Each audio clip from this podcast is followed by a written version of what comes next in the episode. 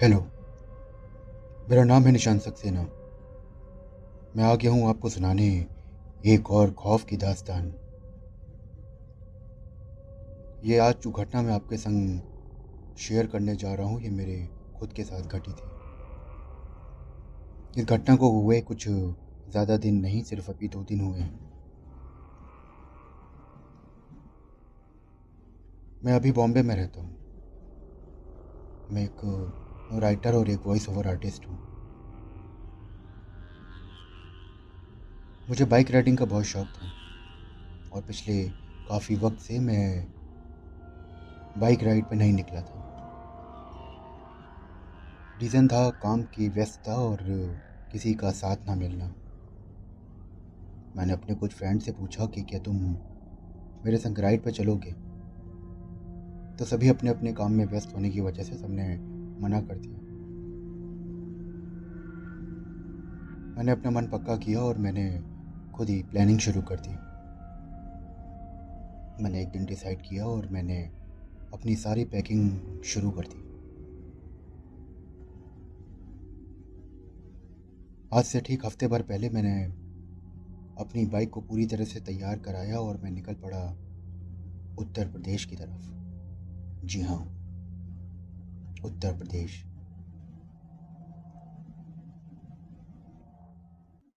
UP से मेरा काफ़ी अच्छा कनेक्शन है क्योंकि मैंने अपनी पढ़ाई वहीं से करी है।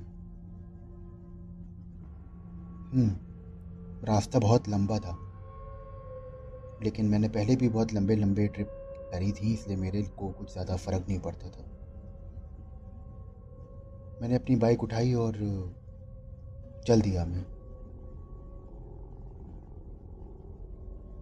मैं जगह जगह पे रुका और स्टे करता हुआ जगह जगह घूमता हुआ जगह जगह के खाने पीने को टेस्ट करता हुआ मैं पहुँच गया यूपी बॉर्डर पे।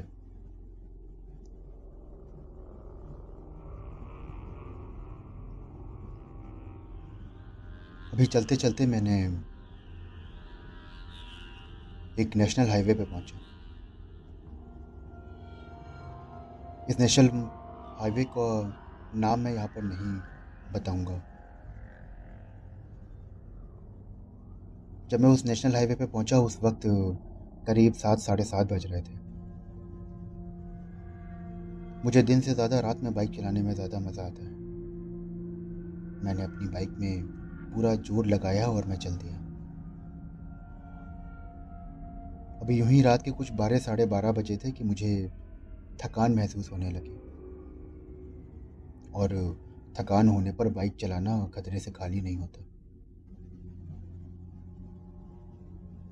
अक्सर नेशनल हाईवेज पर छोटे छोटे कॉटेजेस या ढाबे होते हैं जहाँ पर रात गुजारने की भी सुविधा होती है। लेकिन मैंने इस नेशनल हाईवे पे एक अजीब सी चीज़ महसूस करी थी। रात को हाईवे मशहूर होते हैं ट्रक्स के लिए। क्योंकि रात को दस बजे जब नो एंट्री खुलती है तो उस समय सारे ट्रक एक साथ निकलते हैं। लेकिन इस हाईवे पे ना तो कोई ट्रक था और ना किसी तरह की कोई भीड़। ऐसा लगता था कि जैसे उस हाईवे पे मैं अकेला चल रहा हूँ। और वो एक फ़ेमस हाईवेज में से एक था। खैर ये सब सोच के मैं चलता रहा और जब मुझे थकान महसूस हुई तो मैं कोई ऐसी जगह ढूँढने लगा कि जहाँ पर मैं कुछ रात को रेस्ट कर सकूँ और फिर सुबह अपनी थकान उतार के आगे बढ़ूं।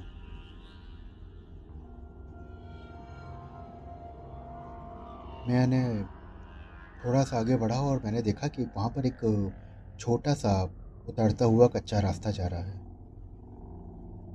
और वहीं दूर पे छोटी छोटी सी लाइटें जल रही थी।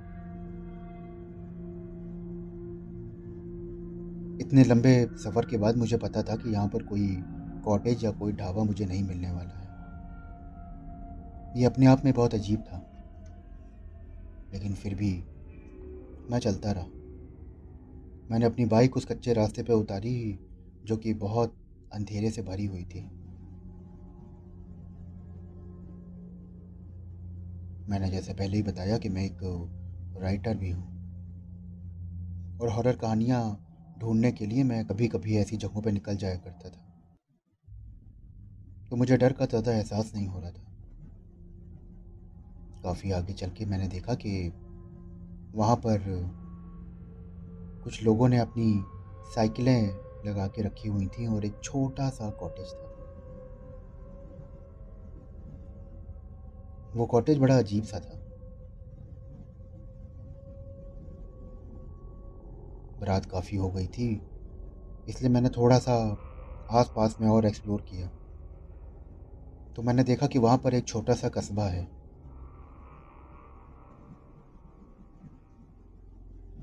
मुझे ढूंढते ढूंढते इस वक्त रात के एक बज चुके थे।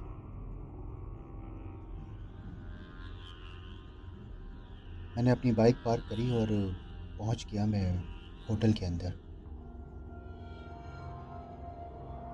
मैं होटल के अंदर पहुँचा तो वहाँ पर बहुत सन्नाटा था। एक, रिसेप्शन पर बहुत डरावना सा आदमी बैठा हुआ था।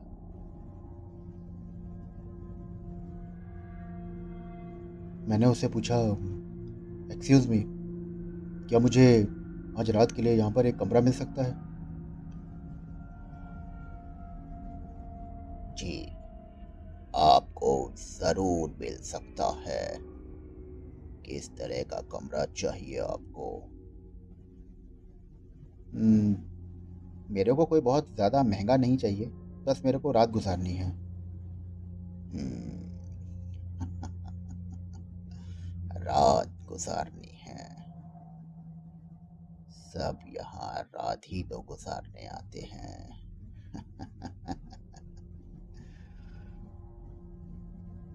उसका इस तरीके से बोलना मेरे लिए बहुत अजीब सा था। फिर भी मेरा मन ना माना और मरता क्या ना करता। रात तो गुजारनी थी और जवाइयों की वजह से मेरी आँखें और बात भी ढंग से नहीं हो पा रही थी।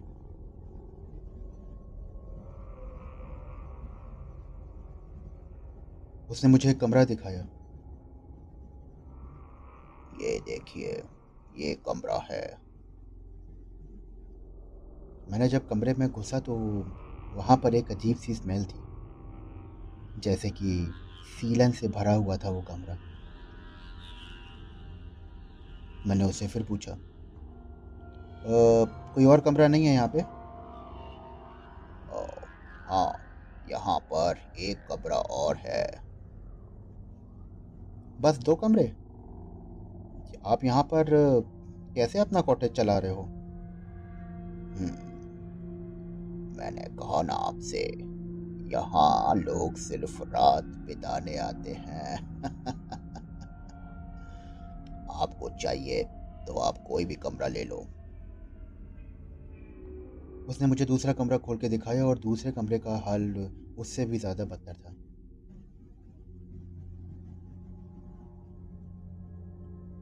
मैंने उससे पहले रूम की चाबी ली और मैं चुपचाप कमरे में बैठ गया। उस कमरे में इस कदर सीलन की स्मेल थी कि वहाँ पर रात काटना भी मुश्किल होने वाला था, ये मुझे पता था। कमरे का बेड भी बुरी तरीके से चरचरा रहा था। ऐसा लगता था कि जैसे वहाँ पर काफ़ी अरसों से कोई आया नहीं है। जैसा कि आप जानते हैं कि इस समय बे इंतहा गर्मी पड़ रही है। पर उस रूम में ना तो एसी था और एक छोटा सा पंखा था। और मुझे उसी पंखे में रात गुजारनी थी।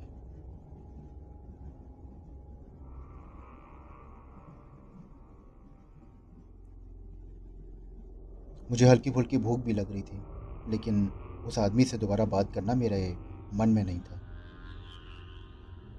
मैंने अपना बैग खोला और उसमें से एक बिस्किट का पैकेट निकाल के वो बिस्किट पूरी तरह से खाया और पानी पीकर मैं लेट गया।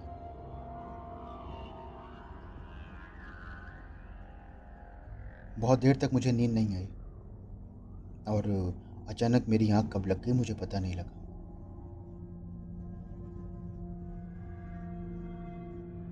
थोड़ी देर बाद मेरी आँख खुली। मैंने महसूस किया कि मुझे बहुत तेज़ ठंड लग रही है। मैंने अपना मोबाइल उठाया और इस वक्त रात के सवा दो बज रहे थे। मैं बहुत,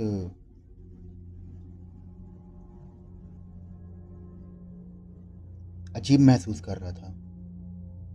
क्योंकि जून की टीक टीक गर्मी और, उस गर्मी के अंदर अब मुझे ठंड लग रही थी। मैं राइड पे निकला था, इसलिए मैं चादर वगैरह सब लेके चलता था। मैंने चादर ओढ़ी और मैं दोबारा से सोने की कोशिश करने लगा।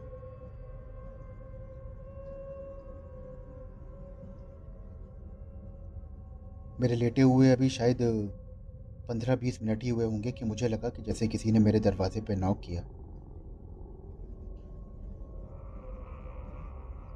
मैं थकान में था। मुझे लगा शायद हो सकता है मैंने कोई सपना देखा हो।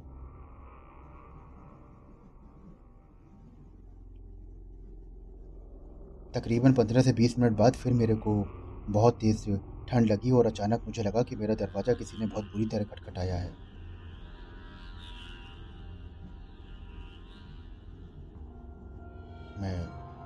हिम्मत करके उठा और मैंने दरवाज़ा खोला। मैंने दरवाज़ा खोला तो वहाँ पर कोई भी नहीं था। मैं थोड़ी दूर तक चल के रिसेप्शन पर गया। और मैंने देखा कि वहाँ पर वो आदमी भी नहीं था।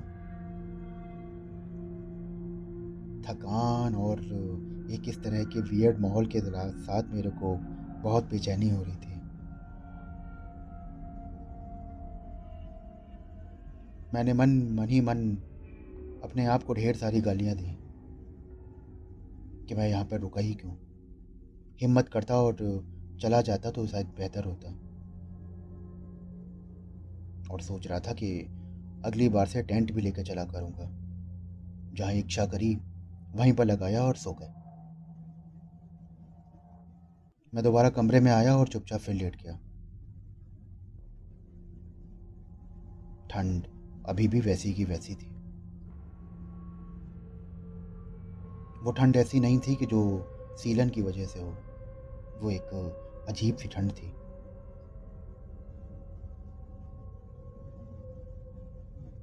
मैं भी पहुँच गया। फिर से मेरी आँख लग गई और अब की बार से मैं जब सोया तो सुबह छः बजे मेरी आँख खुली।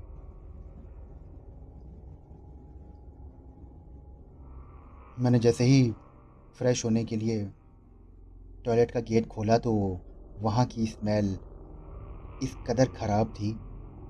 ऐसा लगता था जैसे कि वहाँ पर काफ़ी टाइम से मांस सड़ रहा हो। मेरी हिम्मत ही नहीं हुई और मैंने बस अपने पानी की बोतल निकाली, कुल्ला किया और मैं चला आया। रिसेप्शन पे मैंने पूछा, मैं यहाँ से जा रहा हूँ, बताइए आपके कितने पैसे हुए? और ये कितनी ख़राब सी सर्विस है आपकी। रात में ऐसा लगा कि जैसे किसी ने दरवाज़ा खटखटाया हम्म, क्या कह रहे हैं आप? किसी ने दरवाज़ा खटखटाया। तो क्या आपने दरवाज़ा खोला? हाँ कोई बार बार दरवाज़ा खटखटाएगा तो खोलूँगा ही ना। और तुम भी नहीं थे रिसेप्शन पे।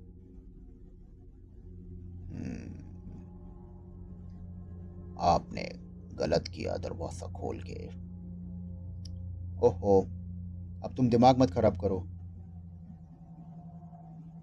आप कुछ लेना चाहेंगे, चाय या कॉफ़ी?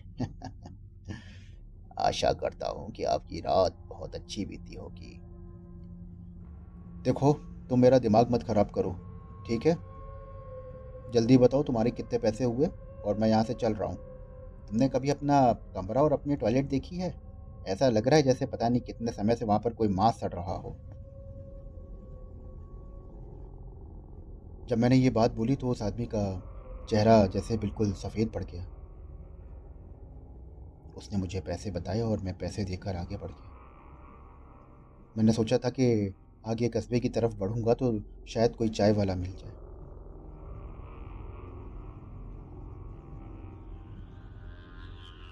मैं पूरे कस्बे को ढूंढता रहा मैं ढूंढता रहा वहाँ पर बहुत कम आबादी थी कि तभी अचानक मुझे एक छोटा सा चाय वाला दिखा।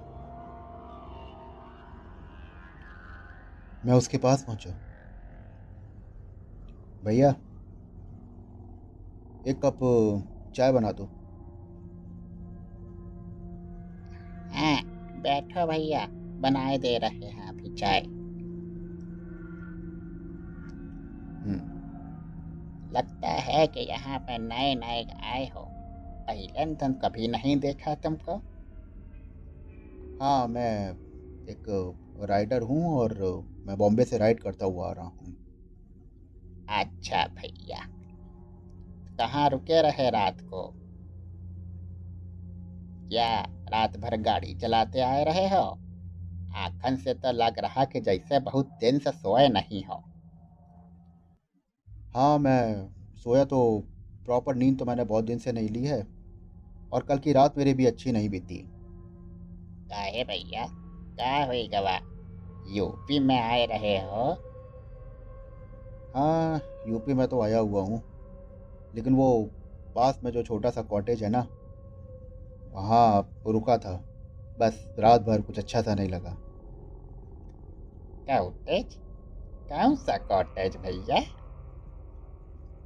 अरे वो, वही जो बाहर की तरफ़ है, कच्चे रास्ते पे जब अंदर घुसते हैं तो। क्या बात कर रहे हैं भैया? वहाँ तो कोई कॉटेज नहीं रहा। अरे हमारे पप्पा बताए रहे कि वहाँ पर बहुत वक्त पहले एक होटल रहा। वहाँ मालिक साहब जाने का हुआ कि वहाँ पर आग लग गई रहे। तब से तो वहाँ पर कोई नहीं है? अरे, क्या बात कर रहे हो यार? अभी तो मैं वहाँ से होके आया हूँ। और ये देखो, मैंने वहाँ से पेमेंट करके बिल भी लिया है। मैंने अपने बैग में बिल ढूंढा। पर मेरे बैग में कोई भी बिल नहीं था। मुझे पूरी तरह से ध्यान था कि मैंने बिल रखा है, क्योंकि मैं बिल्स हमेशा बहुत संभाल के रखता हूँ।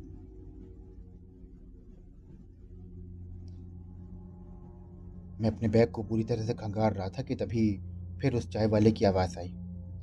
ले भैया चाय पी लियो। लेकिन मेरा दिमाग ठनक चुका था।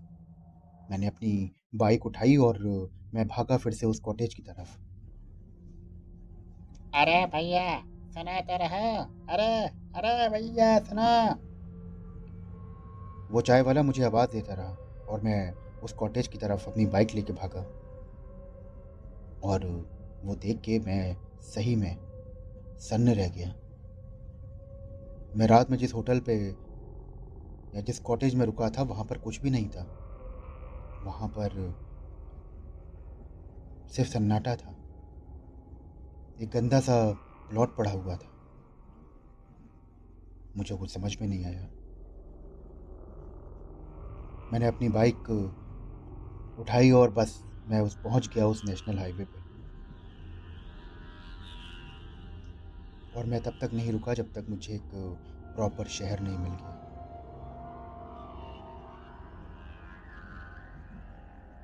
मैंने ये चीज़ बहुत बारीकी से पहली बार महसूस करी। आज से पहले मैंने कई कहानियाँ लिखी हैं।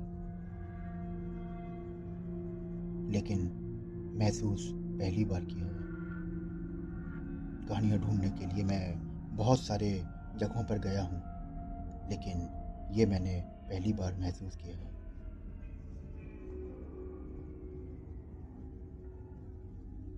बहुत अजीब था ये एक्सपीरियंस खैर,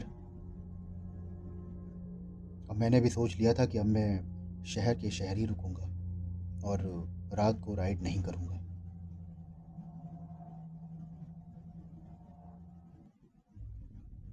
तो दोस्तों, आप भी हमेशा ध्यान रखो। कोशिश करो कि रात में अपनी गाड़ी मत चलाओ। और अगर गाड़ी चलाते हो तो कम से कम दो से तीन लोग साथ में चलो। किसी भी नेशनल हाईवे पे कोशिश करो कि ना रुको। और कहीं भी कोई भी कच्चा रास्ता दिखे तो वहाँ बिल्कुल मत उतरो। क्योंकि आपकी कहानियाँ लोगों को कहानियाँ ही लगती हैं। लेकिन आप उन चीज़ों को महसूस करते हो। कुछ दिन बाद हम उन चीज़ों को भूल जाते हो, लेकिन वो बातें कहीं ना कहीं जहन में अपनी छाप छोड़ जाती हैं। फिर मिलता हूँ आपसे एक और कहानी के साथ। और आशा करता हूँ कि अब जो कहानी आपके सामने लेके आऊँगा, वो कोई सच्ची घटना तो ना होगी। मस्त रहिए, स्वस्थ रहिए। कहानियाँ सुनते रहिए और खौफ को महसूस करते रहिए। धन्यवाद। Stay safe.